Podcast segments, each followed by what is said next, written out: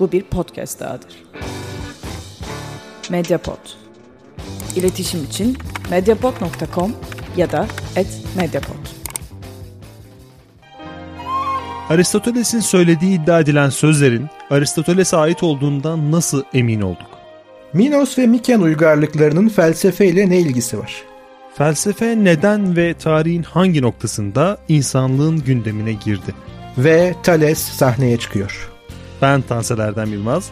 Ben Ömer Faikanlı. Gayri Safi Fikirlerin bizim için özel bir bölümüne, 100. bölümüne hoş geldiniz.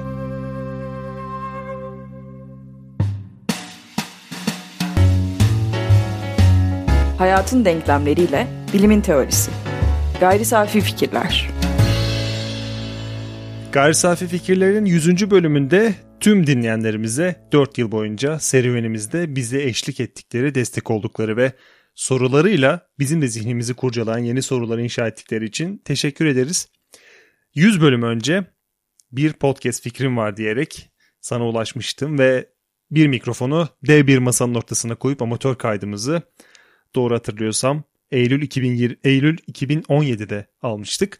Sonrasında konumlar değişti. Farklı ülkelerden kayıtlar aldık. Ben gittim, sen gittin. Yeni seriler başlattık. Yedinoğlu Amfi ders yayınlarıyla herkesi salgından çok daha önce oturdukları yerden amfiye davet ettik. Artık 100. blog programa ulaştığımızda çok şey anlatmış olmanın yanında çok şey de öğrenmiş olduğumu hissediyorum. Yani bir yayına başlarken e, insanların neleri seveceğine dair büyük varsayımlarda bulunmamak gerektiğini öğrendim. Bundan sonra podcast yayında başlama planı olanlar için de ufak bir not olarak bunu düşmek gerekiyor. Çünkü bilim felsefesi, bilim tarihi üzerine kaç kişi tarafından dinleniriz diye kaygılandığımız günlerden toplamda yaklaşık 150 bin dinlenmeye 10 binden fazla Spotify'da bize konuk olan takipçiye ulaştık. Twitter'da bu 10 binden fazla kişiye ulaştığımızın duyurusunu yaptığımızda Medyapod'un çok güzel bir yanıtı vardı. Bu nüfusa sahip olmayan ilçeler var diye. O yüzden tekrar teşekkürler. Evet yani ben de o ilk programda e, galiba Medyapod'un etkinliğinde de söylemiştim. E, podcastleri dinliyordum. Farklı podcastleri yerel ve yabancı ama onların adının podcast olduğundan bile emin değilmişim.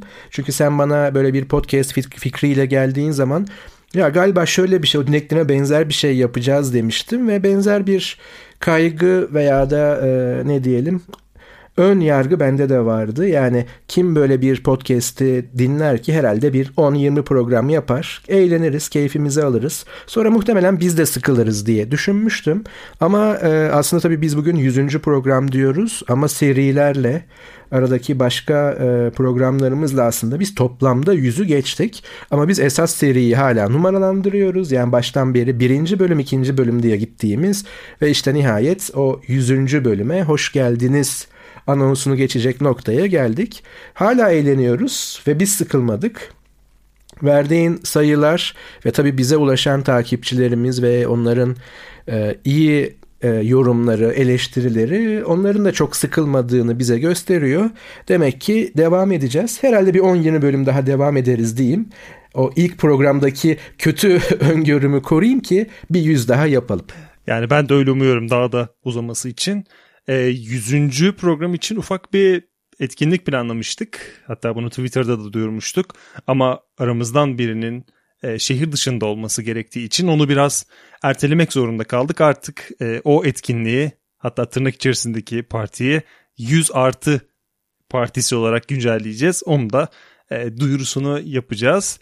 Tabii biz bu bölümü aslında 100. programın olağan gününden daha önce kaydediyoruz.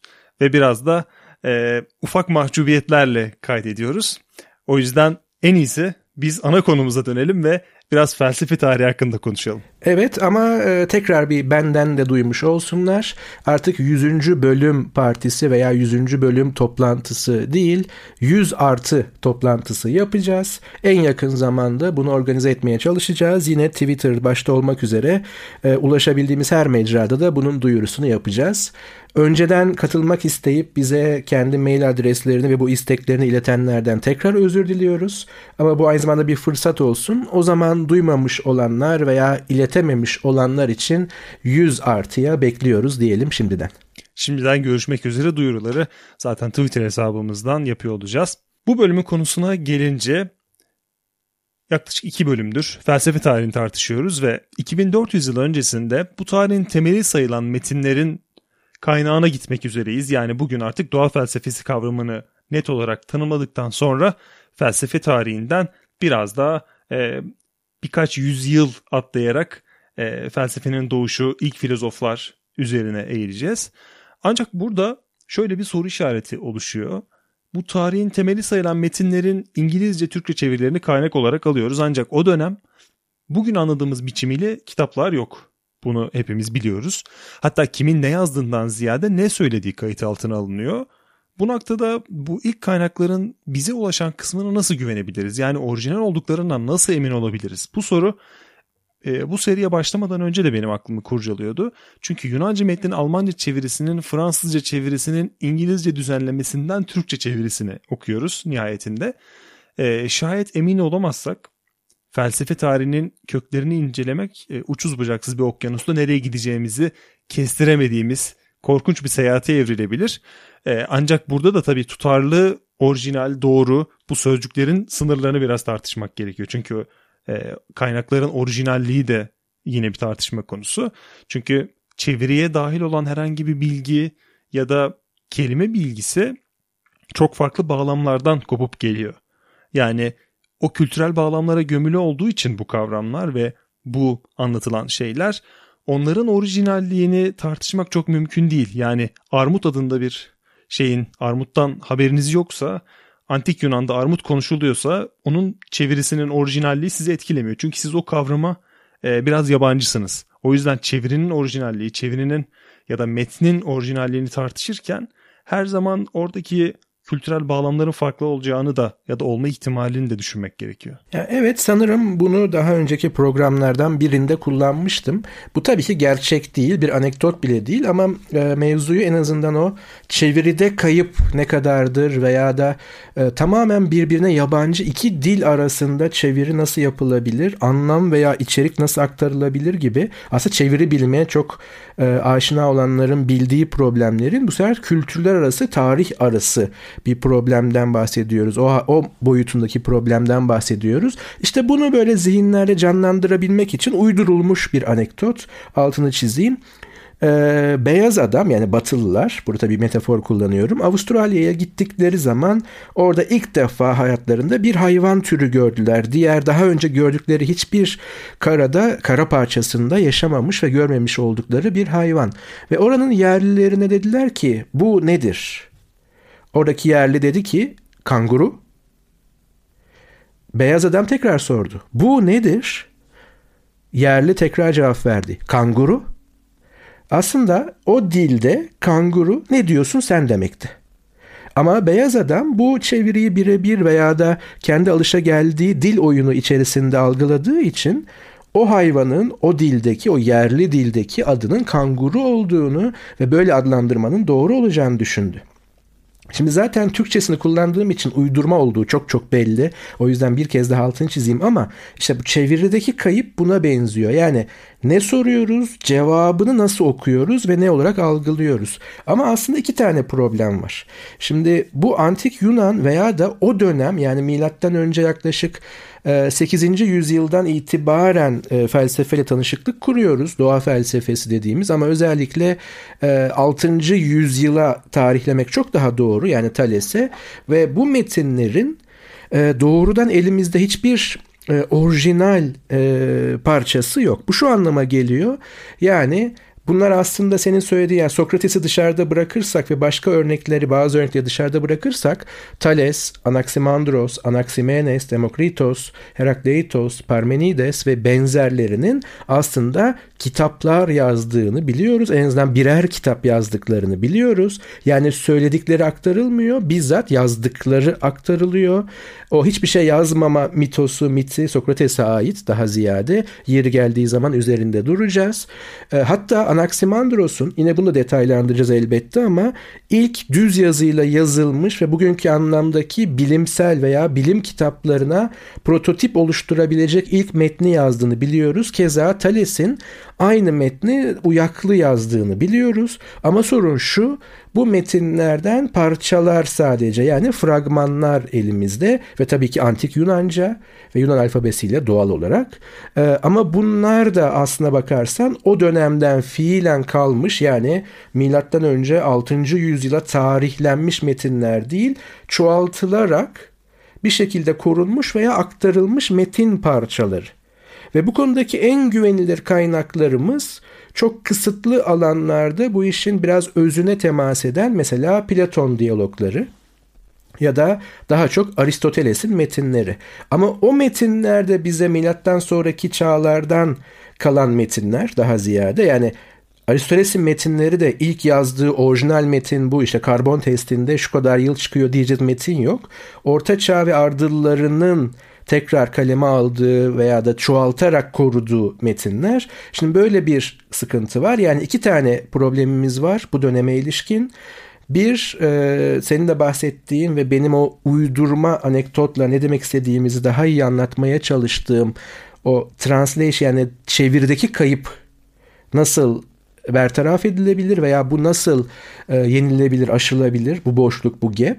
Ama ikincisi Eldeki metinlerin orijinalliğinden ne kadar emin olabiliriz? Bu konuda daha şanslıyız. Çünkü tarihsel yöntemler ve bununla ilgili bilimsel yöntemler, karşılıklı okumalar, karşılaştırmalı okumalar bize bu konuda güvenilirlik e, seviyesini arttıracak denli e, malumat veya veri sağlıyor. Veri sağlıyor daha doğru ifadeyle. Ama Buna bağlı iki, üçüncü bir problem var. O da yeri geldiğinde söyleyeceğiz. Tabii ki aradaki boşluklar.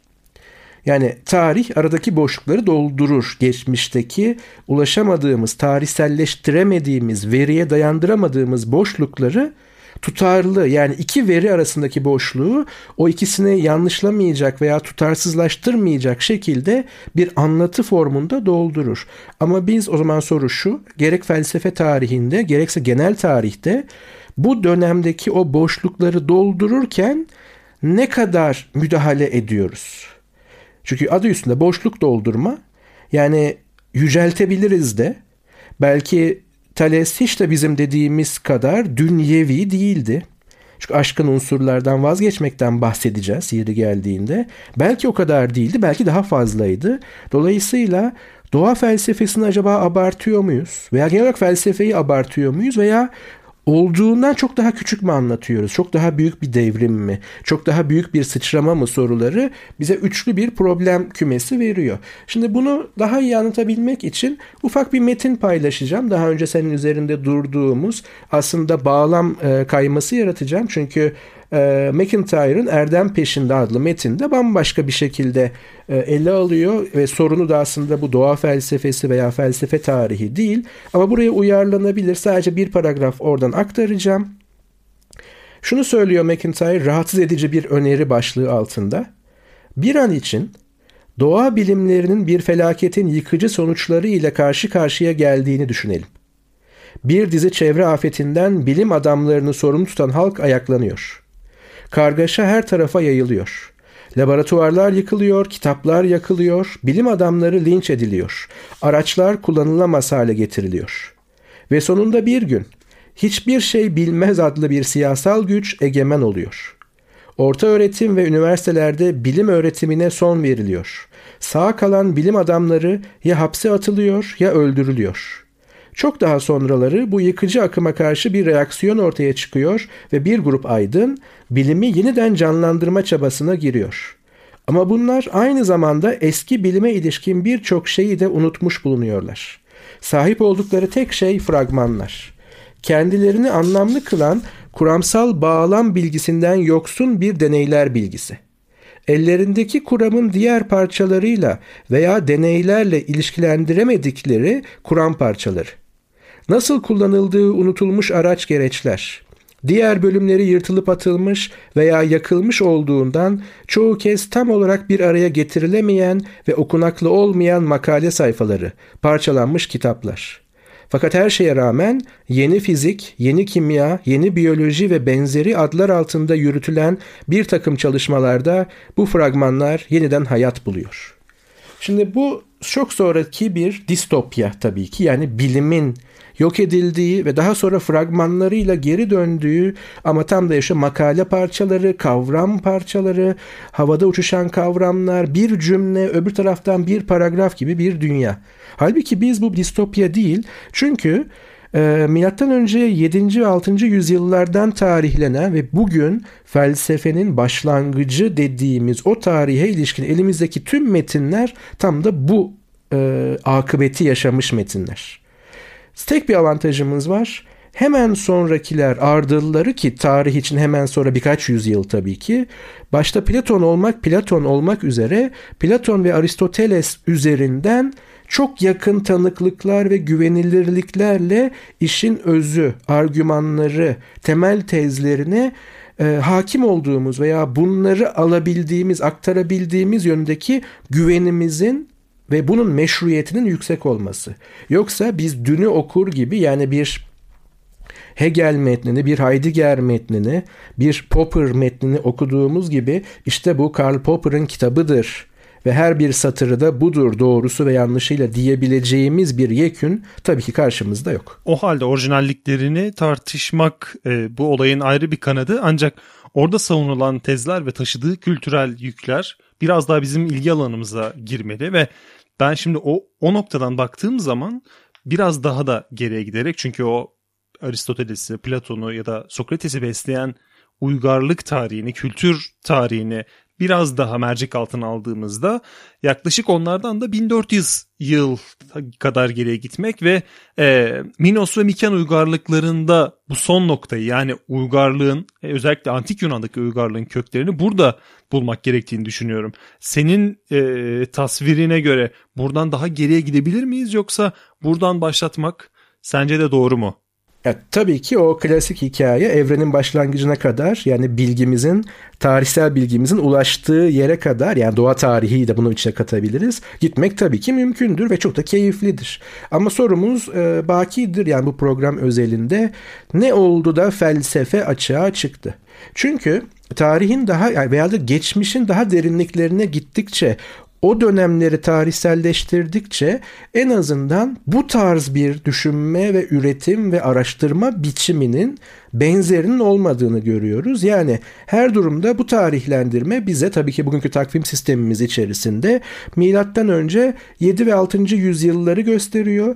Ama bunlar da böyle birdenbire açığa çıkmadı. 7 ve 6. yüzyılların koşulları tam da dediğin gibi milattan önce yaklaşık 2000'li yıllardan beri tam da o coğrafyada yani bu coğrafyada Batı Anadolu ve Yunan Yarımadası coğrafyalarındaki uygarlıklardan beslenerek veya oradan evrilerek etki ve tepkilere, aksiyon ve reaksiyonlara girerek şekillendi. Ama şöyle bir mottomuz, daha doğrusu şöyle bir ilkemiz vardı yol gösterici. O yüzden de tarihlendirme çok e, doğrudur. Yani bizim için en azından doğru. Çünkü Karl Popper'ın şu ilkesini ödünç almıştık. Gerçek felsefi problemlerin kökü her zaman felsefeye ait olmayan alanlardaki önemli problem problemlere dayanır. Kök yok olduğunda onlar da çürüyüp gider. Problemlerin kök saldığı alanlara örnek olarak da politika, sosyal toplu yaşam, din, kozmoloji, matematik ve doğa bilimler ve tarihin tümünden söz etmekteyim demekteydi Karl Popper. Biz de şunu diyoruz. Eğer Thales'le felsefeyi başlatacaksak ki neden oradan başlattığımız üzerine de elbette duracağız. O zaman felsefi birer problem haline dönüşen, soyutlama düzeyi artan bu problemlerin kökenleri nasıl tarihlenebilir dersek başlangıç olarak Minos ve Miken uygarlıklarını almak oldukça e, isabetli olacak gibi görünüyor. Yani elbette biraz daha geriye götürmek hatta geriye her götürdüğümüzde bir önceki zincirin halkasını görüyoruz ama burada özellikle literatürde geçtiği üzere 2000 e, yıllık bir daha doğrusu milattan önceki 2000 yılında e, ortaya çıkan bu uygarlıklar e, birazcık o uygarlığın en batı noktasını anlatıyor. Yani en batı noktasının başlangıcını anlatıyor. Bu arada Minos ve Miken uygarlıkları derken bu yerleri ya da uygarlıkları ilk kez duyanlar için Minos uygarlığı bugün Girit'i Girit bölgesini temsil ediyor. Miken uygarlığı ise Yunan anakarasını anlatıyor. Yani e, İzmir'e çok uzak yerlerden bahsetmiyoruz ya da e, Ege'ye, Aydın'a çok uzak yerlerden bahsetmiyoruz. Öyle düşünerek e, biraz bu anlatacağımız ya da tartışacağımız serüvenin bizim çok yakınımızda olduğunu hatta bir noktada bizim de topraklarımıza kaydığını millet tarafından e, düşünecek olurlarsa biraz daha farklı bir his kaplayabiliyor insanın içini. Şimdi milattan önce ikinci bin yılın birinci ile ikinci yarısı arasında Yunan anakarasında oluşan Miken uygarlığı e, birkaç yüzyıl önce Girit'te ortaya çıkan ve Avrupa'da karmaşık siyasi ve kültürel varlığın ilk örneğini oluşturan Minos uygarlığından türüyor. Yani bir öncüllük durumu var. Önce Minos uygarlığı ardından Miken uygarlığı geliyor. Ve yakın doğudaysa siyasiyle ve kültürel varlığın oluşumu milattan önce 3. bin yıla dayanıyor. Bu bağlamda aslında dönemleri itibariyle Minos ve Miken uygarlıkları 2000 yıllık uygarlık serüveninin az önce söylediğim gibi en batı uzantısı konumundalar. Ve e, onların ortaya attığı şeyler, onların temeline attığı şeyler bugün hala etkisini gördüğümüz şeyler. O yüzden bir felsefe tarihi ya da antik Yunan tarihi ortaya atarken onları anma sebebimiz bu. İsimlerini daha önce hiç duymadıysanız e, ne kadar önemli olduklarını duyunca biraz daha e, araştırma isteği oluşabilir. Örneğin sarayların oluşumu klanlara dayalı bir toplumsal örgütlenmeden belirli bir hiyerarşiye dayalı kentlileşmiş, karmaşık bir politik yapıya geçildiğinin göstergesi ve kanıtı bu dönemlerde ortaya çıkıyor. Tabi bu aynı zamanda bu tip e, kentleşme ya da toplumsal örgütlenmenin getirdiği bazı etkilerden biri de kamu hizmetinin, merkezi iradenin ve bu sistemden sorumlu seçkin sınıfın açığa çıktığını gösteriyor ki bu seçkin sınıfı biz hep e, podcastlerde tartışırız. O dönem ortaya çıkan filozofların e, bir manada bugün anıldığı gibi toprak ağası olması. Yani artık seçkin bir sınıfa dahil olarak e, felsefeye yönelmiş olmalarından hep bahsedilir. Ve burada başlangıç noktasına gittiğimiz zaman Minos uygarlığının ayırt edici farklı özellikleri var Miken uygarlığına göre. E, bu uygarlıkta kültürel düzeyde bir homojenlik var ki e, belki de o dönem bu yapının oluşmasının da e, altını doldurabilecek bir özellik bu. Homojenliğin olması. E, ilginç bir biçimde lineer ağ olarak bilinen hecesel yazının yayılması dahil çok etkileyici bir medeni gelişim etkileri var. Yani sanat, zanaat ve idare alanında onların oluşturdukları şeyler e, birçok yere ya da birçok tarihsel alana ilerliyor. Uluslararası ticari faaliyette bunun bir yerde tetikleyicisi oluyor. Çünkü Zanaatkarlar ürünleri üretiyor. Tera'dan Rodos'a gidiyor. 12 ee, adalardan Anadolu'ya geliyor. Mısır'dan Kıbrıs'a, Doğu Akdeniz'e kadar geniş bölgelere gidiyor ve bunların da belgeleri var. Yani orijinallikle başladığımız noktada ellerimizdeki e, belgeleri de ortaya çıkarmış olalım. Hatta öyle ki e, Minos'un bu Doğu Ege üzerindeki hakimiyetinin ticari kaynaklı mı yoksa gerçek anlamda bir siyasi bir kontrol olup olmadığı net olarak bilinemiyor öyle kıymetli bir ya da öyle etkili bir ticari faaliyet alanı var.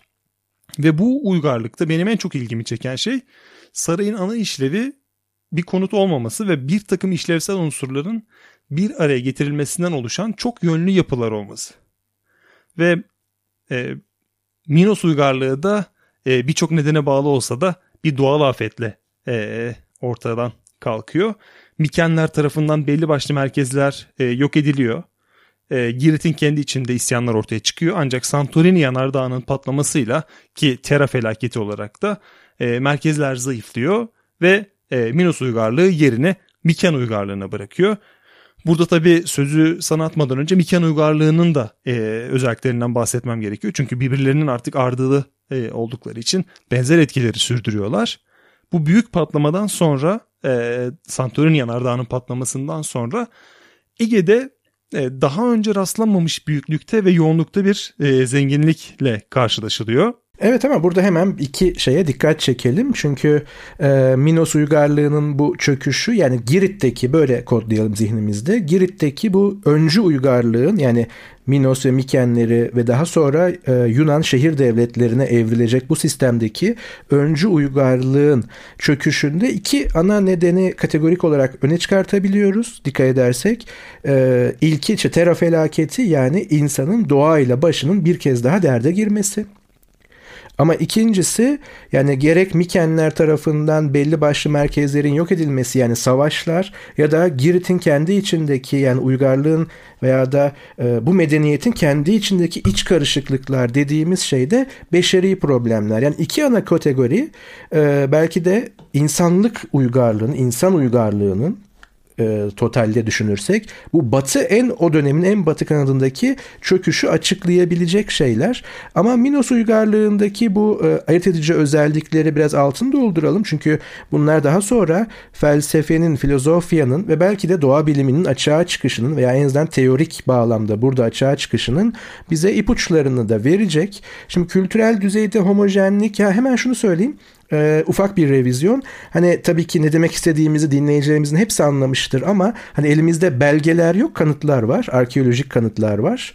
E, buradan bu çıkarımları yapıyoruz. Yoksa hani bu dönemleri anlatıları yok bu anlamda. Ama kültürel düzeyde homojenlik mesela şöyle söyleyebilirim. Arkeologlar bunu çok daha iyi anlatacaklardır. Biz o alanın e, hocası değiliz tırnak içerisinde ama şöyle aktarabiliriz. Kazdığınız her yerleşim yerinden, her meskenden aşağı yukarı aynı şeyler, aynı kültürel öğeler çıkıyorsa, farklılık yoksa burada çok keskin ayrımlar veya kültürel bir heterojenlik, kopukluklar olmadığının göstergesidir ki Girit'te aşağı yukarı böyle bir sonuç çıkıyor. Yani olmadığı yönünde. Lineer A önemli. Daha sonra lineer B ve antik Yunanca'ya tam olarak dönüşecek. Çünkü hecesel yazı şu anlama geliyor. Yani yazı Sümer'den beri ve Mısır'dan beri var zaten. Ama gerek hierogliflerde, gerek Çince'de, gerek çivi yazısında e, kelimelere bir şeyler karşılık geliyor ve bunu yani belki yüzlerce binlerce şeyin hakimi olmanız gerekiyor. Doğru bir yazı yazmak ve okumak için. Ama hecesel yazın aynı aslında bugünkü yazı biçimimize benziyor. Her heceye bir sembolün denk gelmesi, standart bir sembolün denk gelmesi. Dolayısıyla okumak yazmak göreli olarak daha kolay bir alfabe e, daha rahat bir yazı.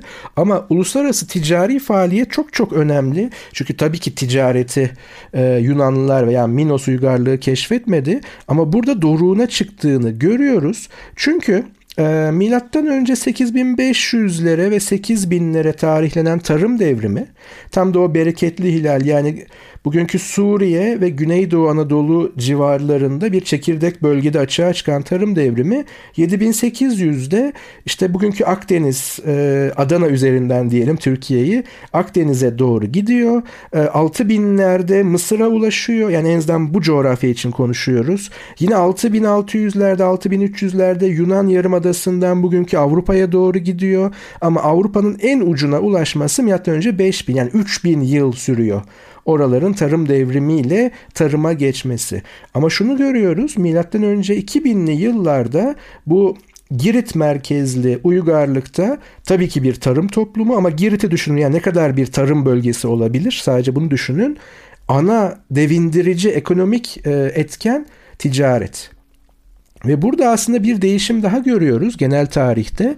E, demek ki o zaman felsefe için ticaret mi lazım demeyelim ama bunu elbette konuşacağız. E, burada çok önemli bir farklılık var. Çünkü coğrafyanın anlamı değişiyor. Şimdi başlangıçta coğrafya kaderdir durumu var ya.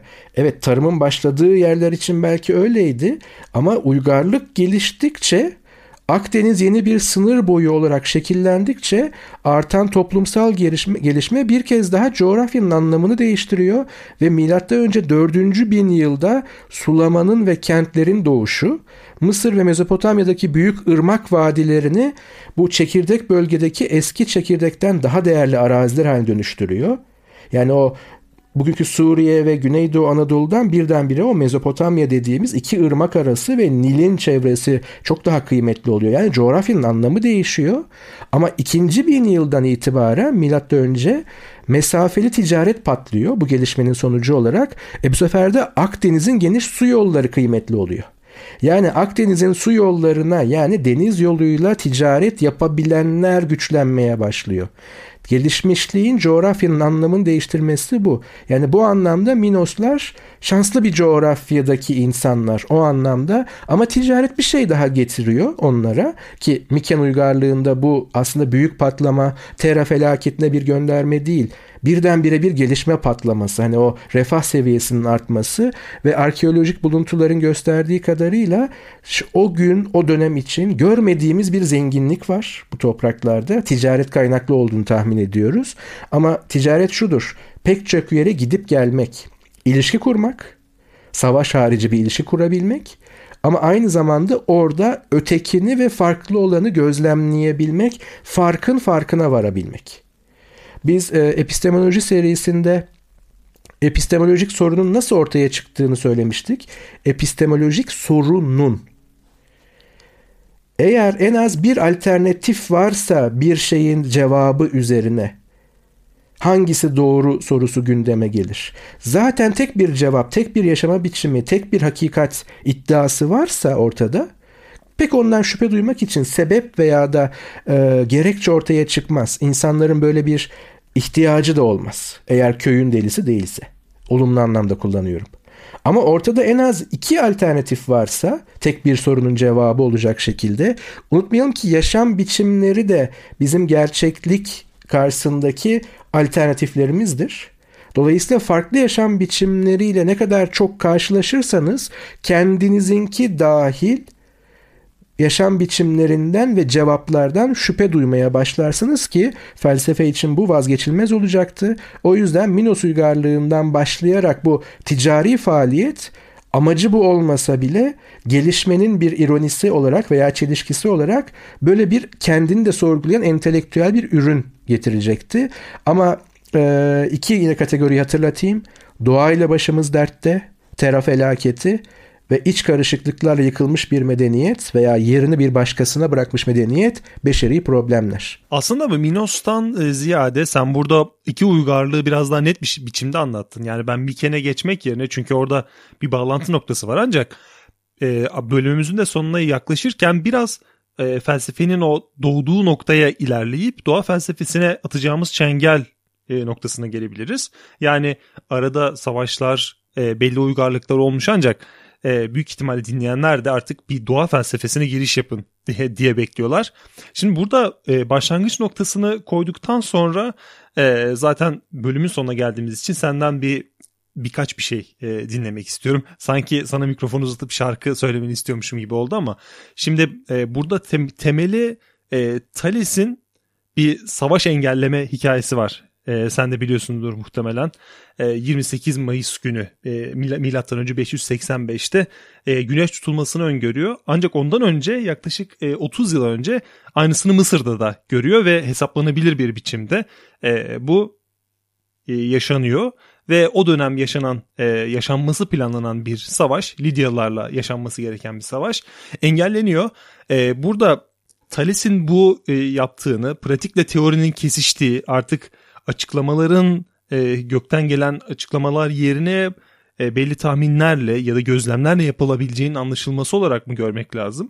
Yani felsefi tarihini başlangıç noktasını koyarken sence bu olayın önemi nedir? Ee, şimdi oraya ben biraz dolan başlı yollardan geleceğim. Son bir 5-6 dakikayı belki 10 dakikayı o yolculuğu beraber çıkarak e, yol alalım. Şimdi tam da Thales'e doğru giderken aslında Miken uygarlığından bahsetmiştik Minos'un yerini alan ama şöyle bir e, ara tarihleri kronolojiyi de yerli yerine oturtmak için hatırlatayım. Evet Miken uygarlığı artık Yunan yarımadasında e, Minos'u da geçecek şekilde çok zengin ve tam olarak e, ham madde elde edilmiş geniş bir coğrafi bölgeyi işleyen, buraları kontrol eden hem siyasi hem ekonomik olarak bir uygarlık, lineer B olarak bilinen bir yazı kullanıyorlar ki bu antik Yunanca'nın yani o Thales'in, Anaximandros'un, Platon'un metinlerini yazdıkları ar- Yunanca'nın arkaik bir formu artık. Ee, ama ilginç bir şekilde mesela milattan önce 1194 ila 1184 yani Miken uygarlığının parlak olduğu dönemler aynı zamanda Truva Savaşı'nın veya Troya Savaşı'nın da geleneksel tarihi. Yani nasıl bir dünyada felsefe geliyor bunu anlatmaya çalışıyorum. Ama bu kadar parlak, bu kadar zengin bir uygarlık olan Miken uygarlığı da e, çöküyor. Yani Thales'in e, Miletos'u yani Milet şehri veya Sokrates'in Atina'sı veya Platon'un Atina'sı Miken uygarlığının bir kenti değil oradan miras alınmış bir şehir devlet. Yani Miken'in parlaklığında bu ortaya çıkmadı ama Miken uygarlığının çöküşünün de e, çıkarsadığımız kadarıyla 3 sebebi var veya 3 sebebi öne çıkartabiliyoruz. Birincisi ani bir iklim değişikliği daha kuru ve çorak bir iklime geçildiği hesaplanıyor o dönemde. Bu e, özellikle Akdeniz havzasını vuran bir iklim değişikliği. Artık bronz çağının sonlarında gerçek anlamda ordular oluşturan, ordular oluşturan ve sayısız şehri yağmalayıp yok eden paralı askerlerin açığa çıkmış olması yani daha tekinsiz bir dünya ve e, bu Miken uygarlığının oluşturduğu beşeri sistemin de yapısal zayıflıklarının gelişmenin içinde e, barındırdığı çelişkiler sonucu daha da güçlenerek açığa çıkması yani bu bir çöküş e, bize yeni bir karanlık çağ veriyor. Yani tam felsefenin şafağından önce sanki bir orta çağ büyük sahnenin küçük bir örneği tarihte ilk kez karşımıza çıkıyor. Tabii ki daha önce defalar çıkmıştır belki ama bizim en azından felsefe tarihinin başlangıcına koyacağımız çizgide o da işte bu e, Miken uygarlığının çöküşünden polislerin yani şehir devletlerin açığa çıktığı dönem arasında kalan karanlık çağ. Ve bu karanlık çağın birleştirici özellikleri yoksulluk, toplumsal durgunluk ve kültürel soyutlanmışlık. Şimdi dikkat edelim felsefe böyle her şey mükemmelken gelmiyor. Tabii ki bir önce bir hazırlığı var. Özellikle bu ötekiyle karşılaşma, ötekiyle tanışıklık, farklı olanın farkına varma ve epistemolojik sorunun hangisi doğru sorusunun sorulabilmesinin altyapısının kurulması ama esas olarak bu şehir devletlere giden yol bir karanlık çağdan geçiyor. Ama şöyle bir şey de var tabii ki biz buna e, daha doğrusu biz demeyeyim de literatür bu coğrafyalarda geçen şeye e, insanlık uygarlığının batı çekirdeği diyor ve batı çekirdeği milattan önce bine gelindiğinde bin yıl, binli yıllara gelindiğinde iyiden iyiye küçülüyor işte bu etkilerle. Sicilya ve Yunanistan'ın daha geniş bir dünya ile temasları büyük ölçüde kesiliyor. Hitit ve Asur imparatorluklarının molozlarını savaşçı reisler paylaşıyor. Yani orada da bir dağılma var. Bu sadece Yunanlılara özgü, Greklere özgü değil. Suriye ve Babil ülkesinde kentler ayakta kalıyor ama milattan önce 2. bin yıldan itibaren Ugarit gibi metropol merkezleri hüzünlü bir gerileme yaşıyor. Yani nerede o eski günler diyordu insanlar. Büyük ihtimalle tabii hayatta kalacak kadar şanslı olanlar. Mısır'da bir grup küçük devletçik kuruluyor. Yani Mısır uygarlığı da baştan sonra tek bir imparatorluk veya işte o e, büyük firavunların sayr tarihi değil. Pek çok kez bölünüyor. Küçük devletler hatta beyliklere bölünüyor. İşte Mısır'da bu küçük devletçiklerin kurulduğu bir dönem. Ee, ve ama bunlar o ikinci Ramses'in o bizim zihnimize şan, canlanan o Mısır'ın çok çok gerisinde ve tarihte ilk kez olarak yani bakın geçmişe demiyorum tarihte ilk kez olarak toplumsal gelişme gerçekten düşmeye başlıyor. Yani insanlık burada bir sendelemiş. Çok ilginç felsefenin hemen bundan sonra veya doğa biliminin parlaması daha sonra üzerinde duracağız.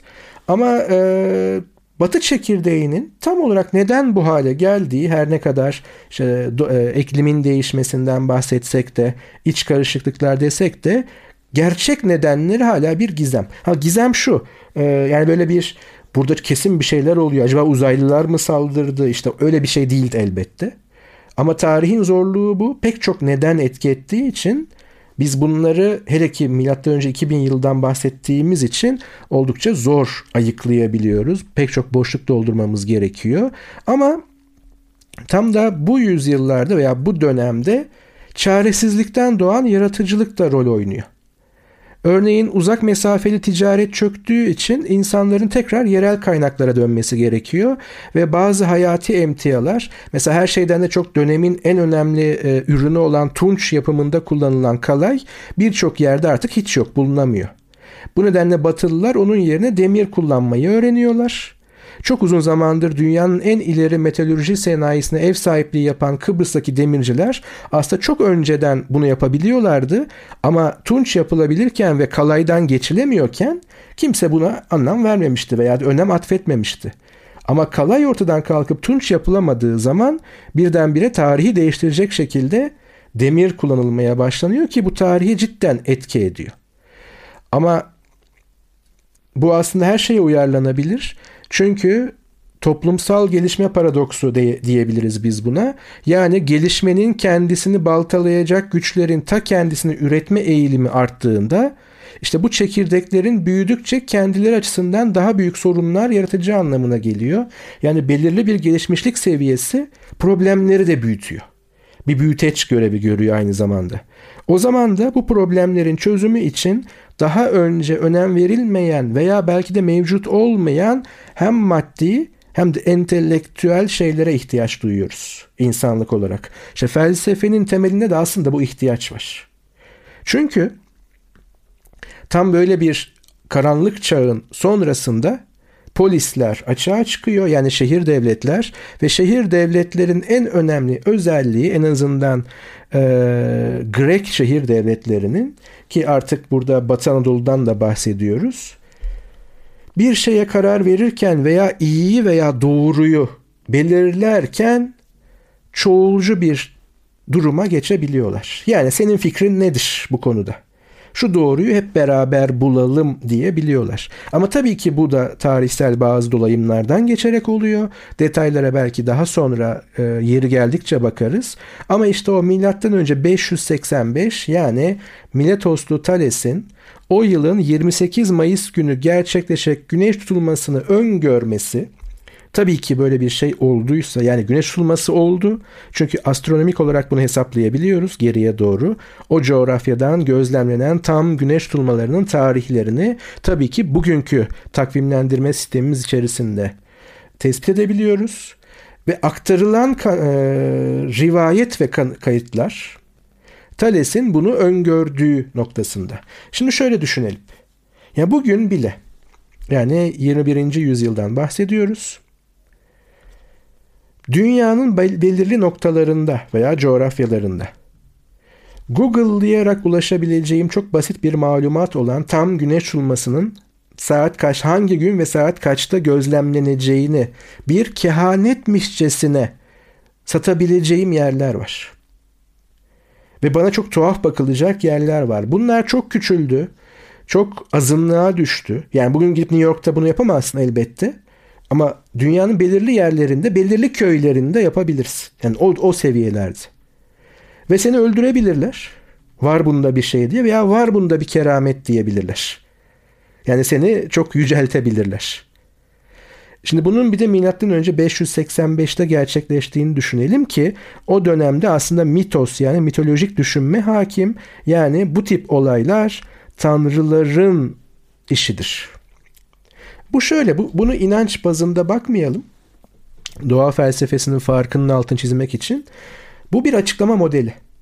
Yani mesela tutulma teriminde bile bir e, lost in translation yani çeviride kayıp söz konusu. Çünkü ne Thales ne o dönemki herhangi bir astronom bu yörüngeleri veya da işte ayın güneşle dünya arasına girmesini falan bilmiyor. Gözlemlenen ve adlandırılan tek bir şey var. Gündüz vakti güneşin kararması. Öngörülen şey bu. Şimdi soru şu. Neden gündüz vakti bazen güneş kararıyor? Şimdi bunun açıklama modellerinden biri veya açıklama girişimlerinden biri çünkü insan zihni, insan aklı, insan beyni hangisini kullanırsak kullanalım aslında neden sonuç üzerine açıklama modelleri üreterek bilgi ediniyor veya böyle üretimler yapıyor. Şimdi o zaman nedenini bilmem lazım ki bunu anlamlandırabileyim. E, şu güzel bir açıklama tırnak içerisinde. Doğru değil güzel. Tanrı gücünü göstermeye çalışıyor. Tanrı kızdı veya Tanrı bu savaşta işte X yani Asurluların yanında veya Lidyalıların yanında veya Fenikelilerin yanında. Bunun göstergesi. Yani bir tanrısal e, müdahale var. Mitos, mitolojik düşünce böyle bir şey. İnanç bağlamında bu bir açıklama. Yani gücü çok yüksek olan bir varlık veya varlıklar böyle bir işaret gönderiyorlar bize veya bizi cezalandırıyorlar. Ya da şöyle düşünelim hala bakın güneş tutulmasını belki tırnak içerisinde yediremeyiz de depremi yedirebileceğimiz çok yer var. Siz günahkarlar işte deprem oluyor çünkü Tanrı sizi cezalandırıyor. Bunu hala yediririz çok yerde. Şimdi o dönemde de mitolojik açıklama modeli buna benziyordu. Hemen hemen her uygarlıkta bunun muadilleri veya farklıları vardı ama bu bir açıklama. Açıklama şu. Poseidon insanlara veya bazı insanlara kızdığı için ve belki de Zeus'a kızdığı için ama genelde insanlara o ünlü e, ne diye neydi o hani şimdi şu anda Aquaman'ın eline geçti ya işte ne diyelim ona teknik ismini hatırlamıyorum çünkü onu yeryüzüne fırlatıyor.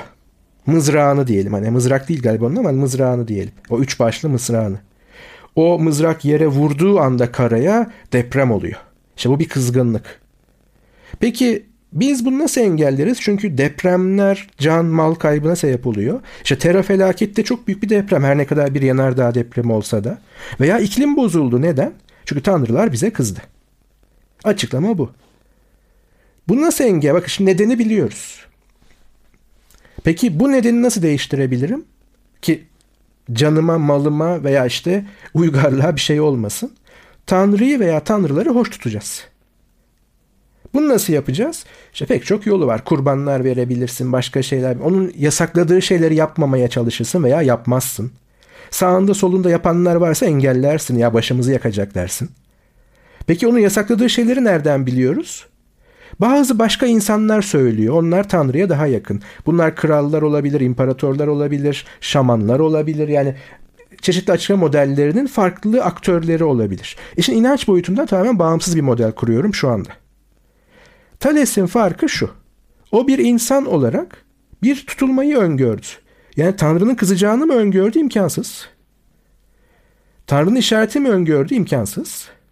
Yani o model içerisinde.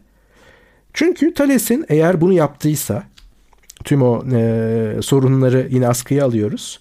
Metodolojik sorunları. Eğer bu yapıldıysa bu olduysa ama pek çok kaynak olduğunu söylüyor.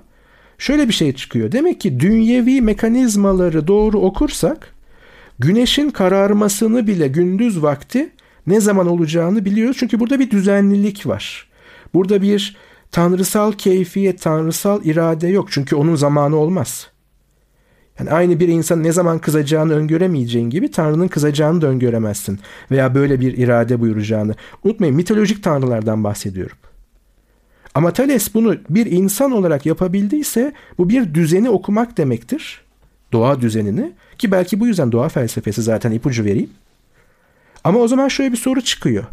Demek ki elimizde artık iki model var. Açıklama modeli.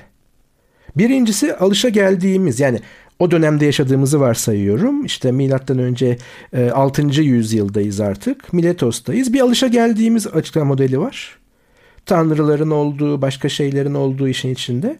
Bir de yeni bir açıklama modeli ortaya çıkıyor. İlla yenisi doğru olacak diye bir kural yok ama alternatif açığa çıktığı için artık şunu sorabiliriz. Hangisi doğru? Şimdi Thales'in getirdiği en önemli etki eğer varsa bu. Ve bu epistemolojik boşluğu ortaya çıkaracak şekilde önümüzdeki hafta artık 101. programda üzerinde duracağımız gibi koyduğu ilkeler Anaximandros'la olası ilişkisi ve Anaximandros'un katkıları ki bu doğa bilimleri açısından çok daha fazla felsefeye olduğundan üzerinde duracağız. Bunlar artık filozofya denilen dikkat edelim e, yani Sofya değil veya sofist daha sonra onlar sahneye çıkacaklar ama yani bilge değil her ne kadar Thales yedi bilgeden biri olsa bile artık philosopher adını ona atfediyoruz. Kendisi bunu kullansın veya kullanmasın. Yani bilgelik yolunda biri, bilge değil. Mesela bu da içinde bazı şeyler barındırıyor. Ama dolambaçlı yolculuğumuz en azından şimdilik son 10 dakikada bitti. Bir programı bu kadar uzattığımızda dinleyiciler çok yoruluyor. O yüzden nihayet bir filozofun isminden bahsetme noktasına kadar 2400'ü getirmiş olduk. Bence dinleyenler de bu yolculuktan e, hoşlanmıştı. Onların da bir sorun olacağını düşünmüyorum e, aslında Thales'ten başladık. Bir sonraki bölümde ve sonraki bölümlerde e, Anaximandros, Anaximenes, Parmenides, Herakleitos yani yaklaşık 50-60 yıllık o e, süreçte ortaya çıkmış fikirleri, arki problemini başlayarak artık doğa felsefesine giriş yapacağız. Ancak 100. bölümde şimdilik buraya kadar e, diyelim ve 101. bölümde bunların e, tartışmasını yap, yapacağız. Bu esnada sizin bu konuyla ilgili 2400 serisiyle ilgili yorumlarınız ve soru işaretleriniz varsa bize gayri safi fikirlere gmail.com üzerinden ya da Twitter'da gayri safi fikirlerden ulaştırabilirsiniz, eleştirebilirsiniz. Tüm yorumlarınıza ve e, fikirlerinizi açığız. Büyük ihtimalle siz de zaten Twitter'da bize yazıyorsunuz. Hepsini görüyoruz. Eğer takip etmiyorsanız bizi Twitter'dan ve YouTube'dan takip ederseniz çok bizi bizi çok mutlu edersiniz. Görüşmek üzere. Görüşmek üzere. Hayatın denklemleriyle bilimin teorisi. Gayri safi fikirler. Medyapod'un podcastlerine Spotify, Google Podcast, iTunes ve Spreaker üzerinden ulaşabilirsiniz. Medyapod'u desteklemek için patreon.com slash medyapod.